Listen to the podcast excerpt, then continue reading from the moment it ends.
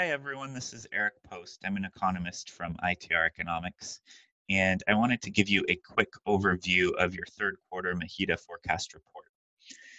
We've had a lot of data points come out since your last report that show the impact of the pandemic and associated shutdowns, as well as the supply-demand imbalance in the oil market on economic activity.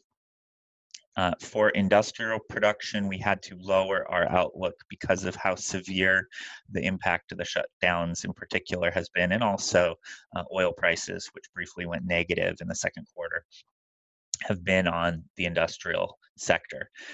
We're calling for 11.1% decline in industrial activity in 2020 as a whole relative to 2019, and then about 5% growth, just below 5% growth in 2021, and another just below 5% growth year in 2022.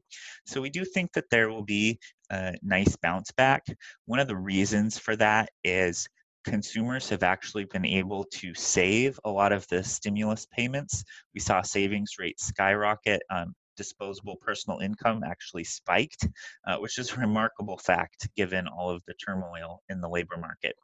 And all those savings, while they might not be great for right now, certainly the government wants people to go out and spend right now. And there's been a little bit of that, but the savings are really going to help fuel 2021 and 2022 once confidence returns, and once the consumer gets out there and is able to get out there more, that's going to have a bunch of positive ripple effects in the economy in 2021 and 2022. So while it's still going to be very tough sledding in the next few quarters, we do see some light at the end of the tunnel. And I would just remind you to think of 2008, 2009. Right? Think of how you felt back then. It was really, really tough times. I happen to know a family member heavily involved in business who really was in just acute financial stress at the bottom of the Great Recession, and has since gone on to have some wonderful years coming out of the Great Recession. And that's going to be the case here as well. So that's just thing to really think about. If I had one piece of advice, it would be this: think back to the Great Recession and think about, what do you wish you had done at the bottom of that cycle, right?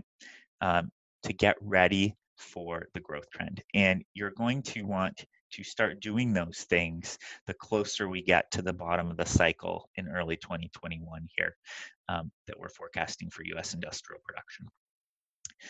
In terms of the rest of the report, we did have to tweak our non-defense capital goods new orders and material handling equipment new orders forecasts to account for revised data that came out from the Census Bureau. They issued their annual revision since your last report came out, but you'll see those forecasts are actually relatively similar to what you saw in the last report.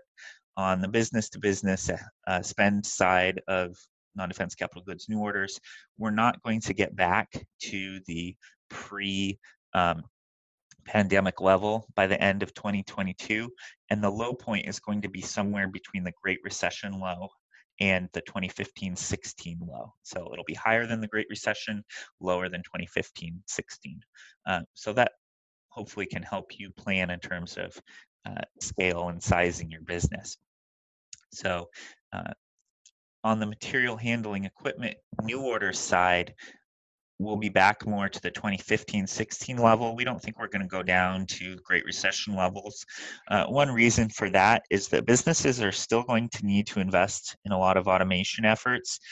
One, because that is just a general trend as we look to be competitive as a country, given with where labor costs are at, even in a softening labor market.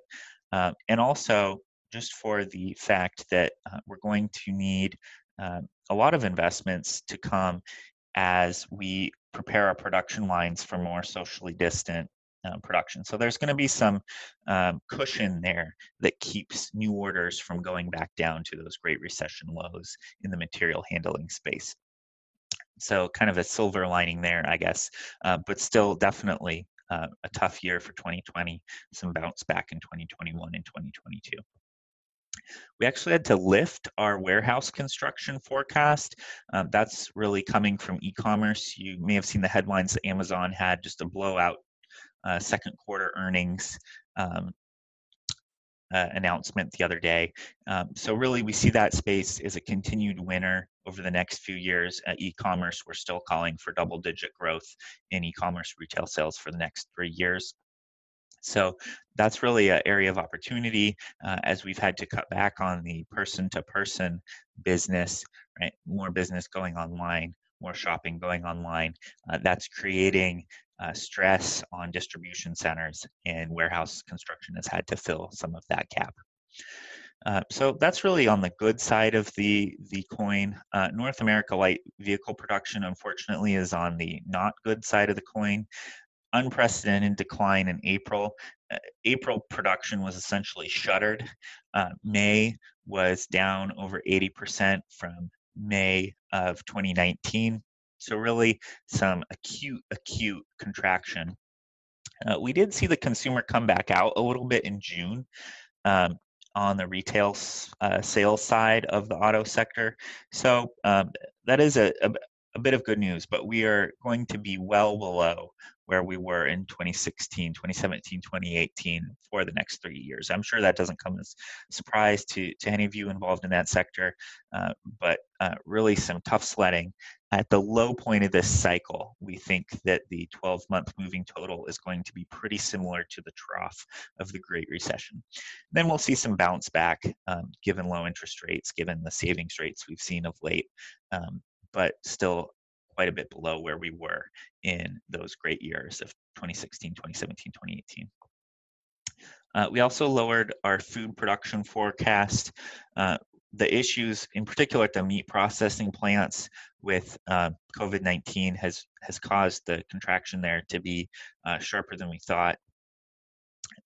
So that is going to be a tough market as well.